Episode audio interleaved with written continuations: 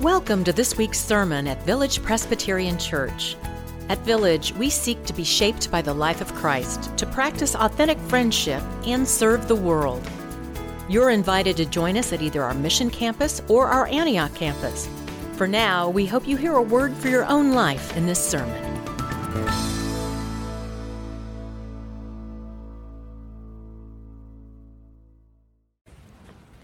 Our scripture reading today is from 1 Kings chapter 19 verses 11 through 13.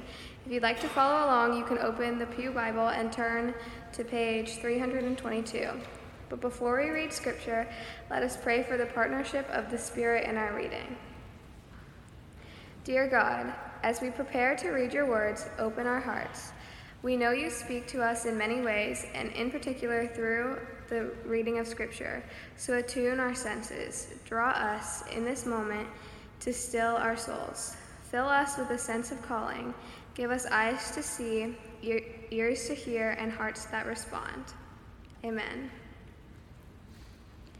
God said to Elijah, Go out and stand on the mountain before the Lord, for the Lord is about to pass by.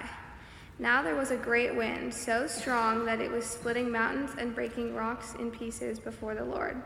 But the Lord was not in the wind. And after the wind, an earthquake. But the Lord was not in the earthquake. And after the earthquake, a fire. But the Lord was not in the fire. And after the fire, a sound of sheer silence. When Elijah heard it, he wrapped his face in his mantle and went out and stood at the entrance of the cave. Then there came a voice to him that said, what are you doing here, Elijah? The grass withers and the flower fade, but the word of our God shall stand forever. Amen.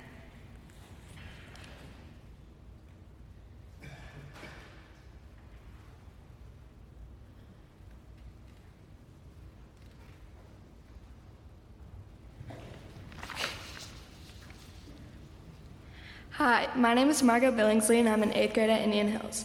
This summer, I went on the middle school mission trip to Minneapolis, Minnesota. The mission trip was definitely one of my favorite parts of the summer for many reasons. There are many things to like about, about going on these mission trips. You are able to hang out with friends, you get to sing songs with everyone, and you are able to help out many people. And you can go to very fun places such as Mall of America. I met some p- pretty great people on both of the mission trips I have gone on, and I'm very thankful I did because it made the experience so much better. Making friends on the mission trip is so fun because I found myself in scenarios where I just wanted to talk with people about one of the projects we did or just about anything in life. And I was able to do that because most of the time, at least one other person would want to do that too.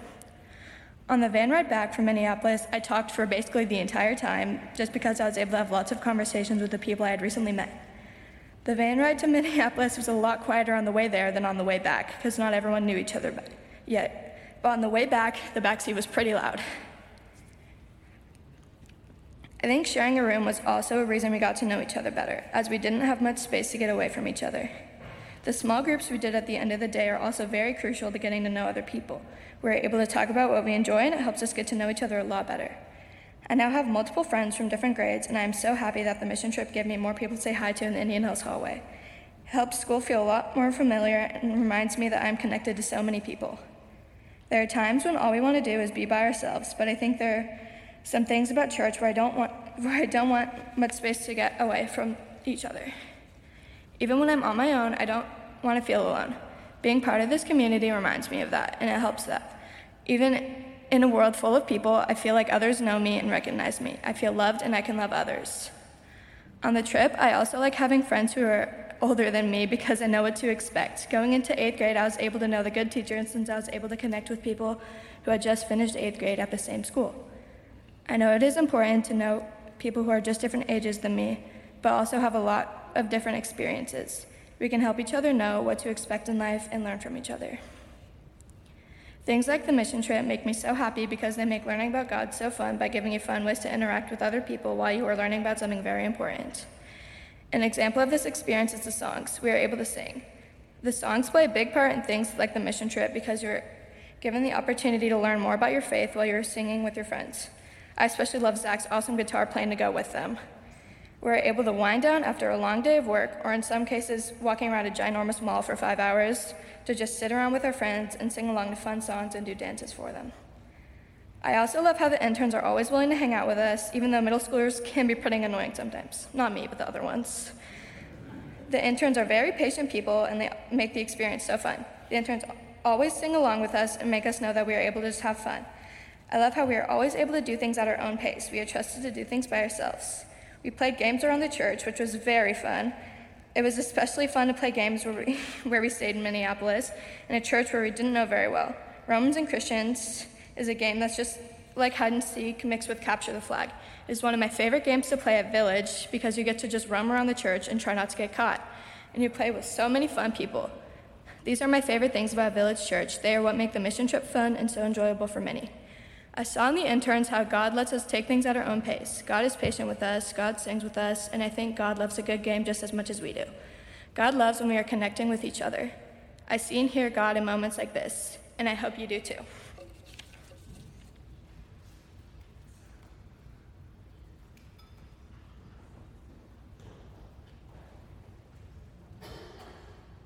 Good morning. My name is Katie, and I'm a sophomore at Shawnee Mission South. I was very fortunate to get to attend the Montreat Youth Conference in North Carolina this past summer, and today I want to share with you about the ways I could sense God while we were there. I sense God in music and stories, but one of the biggest ways I sense God is in people. Because of this, as soon as we gathered in the parking lot on the morning we left, I could already sense God. I could sense Him on the 15 hour van ride, in the afternoons we spent talking on the porch of our house, when we ate meals together, and when we gathered in worship each evening. One morning while we were there, we did a sunrise hike at Lookout Mountain, which meant we needed to be out the door just after 6 in the morning. That's a tad earlier than I'm used to in the summer. So everyone in my room either snoozed the alarms or they didn't go off, so we had about seven minutes before the van was leaving. Uh, so I quickly got dressed and grabbed a banana before running out to the van, which was already moving away from the house. Not a great start to the morning. Now, the night before, we were talking about the hike, and let's just say we were expecting it to be a little easier. It was somewhere between 30 and 45 minutes of relentless stairs, switchbacks, and rocks. Needless to say, my friend Sabrina and I were slightly out of breath by the time we got to the top. The entire time we were hiking up the mountain, we were thinking about how much easier they made the hike sound and how hungry and tired we were from the rush of the morning. When we got to the top, however, my mood changed. Seeing the sunrise in the mountains after that hard morning was so rewarding, and I was really glad I did the hike. That was another way I sensed God while in Montreat. Getting to the top and seeing the view God had painted the mountains, trees, sunrise it was quite the climb, but the view is great. I think following God can be kind of like that in general. There are parts that are really hard, they can be more difficult than you were expecting or planning on. Maybe you don't feel fully prepared, or that you were rushing around, or that it came at a time you weren't expecting. But if you can make it out the door, if you stick with it, you find something beautiful. Now, if you know me, you know I love to sing. So, one of my favorite parts of each day was when our group would gather after evening worship in the house we were staying. We crammed 16 students and three adults into our small living room to debrief the day and sing some of our favorite songs. Everyone singing and doing the motions to these songs we all knew so well is always an unforgettable experience. I could definitely sense God those nights in the living room. Over the course of the trip, I was constantly filming on my GoPro camera. It's basically a small video camera that's easy to take anywhere, goes in water, stuff like that. When we got back home, I edited all these videos and made a short movie from the trip. When I make these videos, I usually put a song behind it, and the song I picked for this video was called Missing Piece. I chose this for a lot of reasons. The line in the song that sticks out to me most is When I'm in a room with you, that missing piece is found. That song really related to my time at Montreat because I did feel that way when I was a room, in a room with all those people. Whether we were laughing at something Poppy Billingsley said or having a deep conversation about the day's sermon, I always felt connected. Although I do feel God in music, it isn't just the singing. It was that we were singing together, joining voices, and laughing at the motions that go with some of the songs. It was when we were together, connecting with each other as we laughed and listened. It reminds me that God moves when we're together. I can sing on my own, and I totally do that a lot, but singing together is a special experience. Being together, seeing God in and with each other is special.